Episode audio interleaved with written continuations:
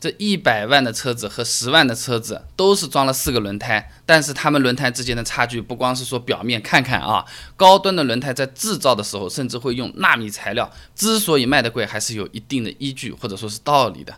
首先我们来看看规格啊，轮胎的扁平比是比较直观的啦。那十万块钱家用车呢，成本有一定的限制嘛，那个轮胎尺寸呢一般是十六寸，百万级的这种豪车高档车，这个就大了，十九寸以上，甚至二十一寸。是吧？说的通俗点，就跟腿长的美女看起来身材比例更好的道理是一样的啊。那更大号的轮毂呢，就需要更低扁平率的轮胎才装得进去啊。扁平率呢，也叫扁平比。简单的说呢，就是轮胎啊，这个胎壁侧面的这个高度，侧面啊，然后和这个。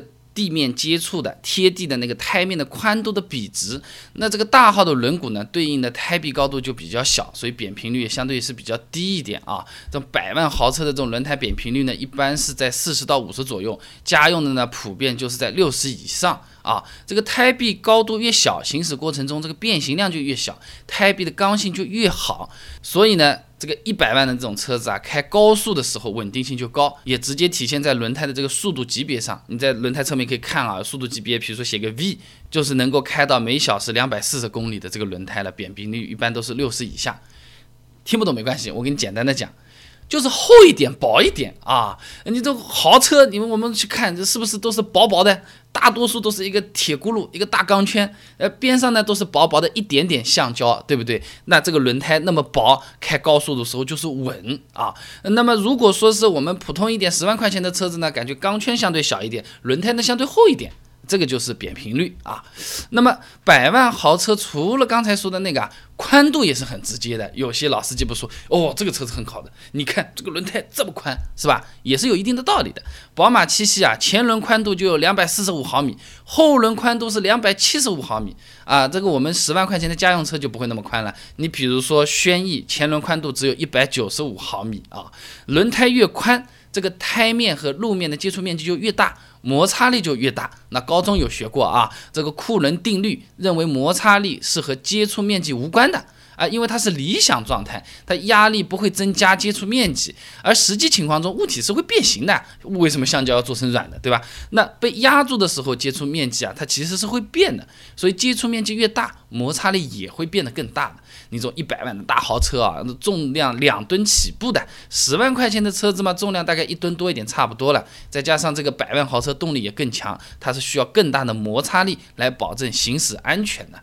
那对于我们日常行驶来说，这个宽度有啥意思呢？开起来刹车刹得更牢，转弯的时候极限更高，哎。更费油，哎，我们经济型的车子就窄一点好了，基本的这种操作，日常的加速啊、刹车什么都能保证安全和有效就可以了，然后给我省点油，我们没有那么多钞票来撕，对吧？啊，那么除了刚才说的这个扁扁厚厚啊、宽宽窄窄之外，是不是十万和一百万的就一样呢？不会，还有橡胶，你看都黑乎乎一坨，它本身的性能就不一样。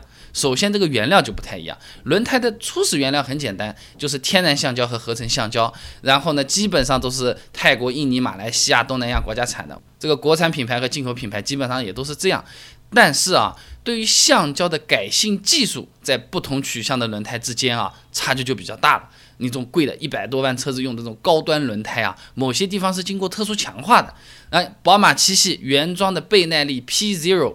它在造这个轮胎的过程中啊，加入了特殊的方基尼龙纤维和纳米配方，它可以控制胎面的膨胀和变形，提供更稳定的操控性能。另一方面，倍耐力有个专利的叫 Hyco Hybrid，叫混合连线技术呢，和左右形状不对称的断面设计啊，可以进一步防止变形和膨胀。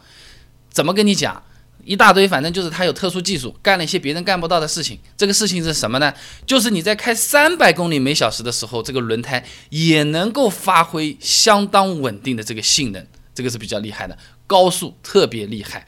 那么用了这样技术的这种轮胎，成本直接体现在价格上了了。那倍耐力高性能轮胎的售价普遍一条一千块钱以上，但是家用车的轮胎基本上三百块钱就买得到了，对吧？那我们再来讲讲其他的。刚才我不是说了嘛，那个豪车轮胎宽，轮胎宽就费油嘛。那么设计的人做豪车的人，他们也是知道的。要解决这这个办法的话，就是要保证足够抓地力的同时，还要降低滚动的阻力，来省那么点油。你说我十万的车子九升油啊，一百万的车子十三升油，那也还好。那一百万的车子变成三十五升油，那就不像话了，对吧？就有点难受了，对吧？那么实际上呢，在汽车专业的角度，其实是不存在抓地力这么一个概念的，而应该是叫做附着力。而滚动阻力和附着力的大小的关系啊，它是正相关的。那么，根据滚动阻力和附着力的产生机理来看的话呢，它都来自于粘弹性材料的迟滞效应。呃，你不用记啊。那所以说，它们的变化趋势是一样的，就跟人一胖就容易三高这个三个指标同时会上升的道理差不多。想要足够的附着力，那么滚动阻力也会高。滚动阻力高的后果呢，显而易见的就是油耗高。简单的说，你要开得爽，这个抓地力好，你就费油。哎，你想要省油，这抓地力就不好，是这么个情况。啊。那么一百万的这种高性能的轮胎，它就要想这个问题了啊，又要追求这个比较强大的附着力，又要解决这个太高的滚动阻力，又想开得好，又想省油，怎么办呢？搞技术嘛，是吧？就加入特殊的这种高含硅材料来润滑橡胶分子之间的这种摩擦，来减少能量损失。这样呢，在一定程度上又保证了比较好的操控和抓地力，然后呢，油耗又不会太高。那普通轮胎哪会给我们整这种东西啊？呃，用了不好，你换掉一个新的嘛，就差不多了啦。那基本上只能在附着力和滚动力之间找一个设置的平衡啊。那我们普通十万块钱的车子，这个轮胎成本就那么多，一辆车子就这么贵，对吧？那基本上。省油和附着力这两个之间啊，只能找一个平衡，做一个取向，就变成专业轮胎了。我这个轮胎叫省油胎啊，我这个轮胎呢叫附着力好的运动胎啊，那基本上就是不能两全，想要两全直接贵上十倍，就是这么个感觉啊。实际上来说，对于我们普通的十万块钱家用车来说，装配一般的轮胎完全完全足够了。高端车使用更强的轮胎，要么就是他抓抓抓抓抓，想要到什么赛车场开个三百公里每小时，要么就是这轮胎实在是太宽了，你如要是再不省点油，这就没人买了。都是这种高端人、有钱人的烦恼。对于我们普通朋友来说的话，真的不需要操这么心，买个经济的省油胎足够足够了，或者买一个附着力好一点的，偶尔小踩两脚油门就行了。我们又不上赛道，三圈下来要换轮胎，对吧？那么轮胎刚才说的取舍也好，经济性也好，宽扁也好，我们了解一下，吃饭的时候大家哈哈就可以了。那么比较实用的是什么东西呢？就是说我这个轮胎每天在开啊，正常磨损到这个花纹都没有再换的，其实不算太多。大多数朋友都是什么马路牙子蹭了一下，吱一下，哎，坏掉了。今天这里扎了个钉子，后面不知道莫名其妙的有个什么螺栓戳在我的轮胎里了，哎。直接就要换一个新的了，那我们不甘心嘛？能不能补一补，再用用嘛？那么一条轮胎它戳破了，最多可以补几次？不同的厂家说法是不一样的，有的说呢这个可以补一次，有的说呢补四次也没关系，有的说呢我呢你这个随便补。我把这个不同品牌对应补胎的次数和技术规格要求给你整理出了一篇资料，你要有兴趣了解的话，不妨关注我的微信公众号“备胎说车”，直接回复关键词“轮胎”就可以看到这篇文章了。那我这个公众号呢，每天都会给你一段超过六十秒的汽车实用小干货，文字版、音频版、视频版都有，你可以挑自己喜欢的啊。补过的轮胎补几次知道了之后。要不要挪挪位置？前面的轮胎补过了，要不要放到后面去啊？啊，左面右面要不要互相换一换啊？啊，这一道口子有深有浅，哪些能补，哪些不能补？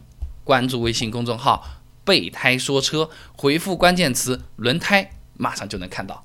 备胎说车，等你来玩哦。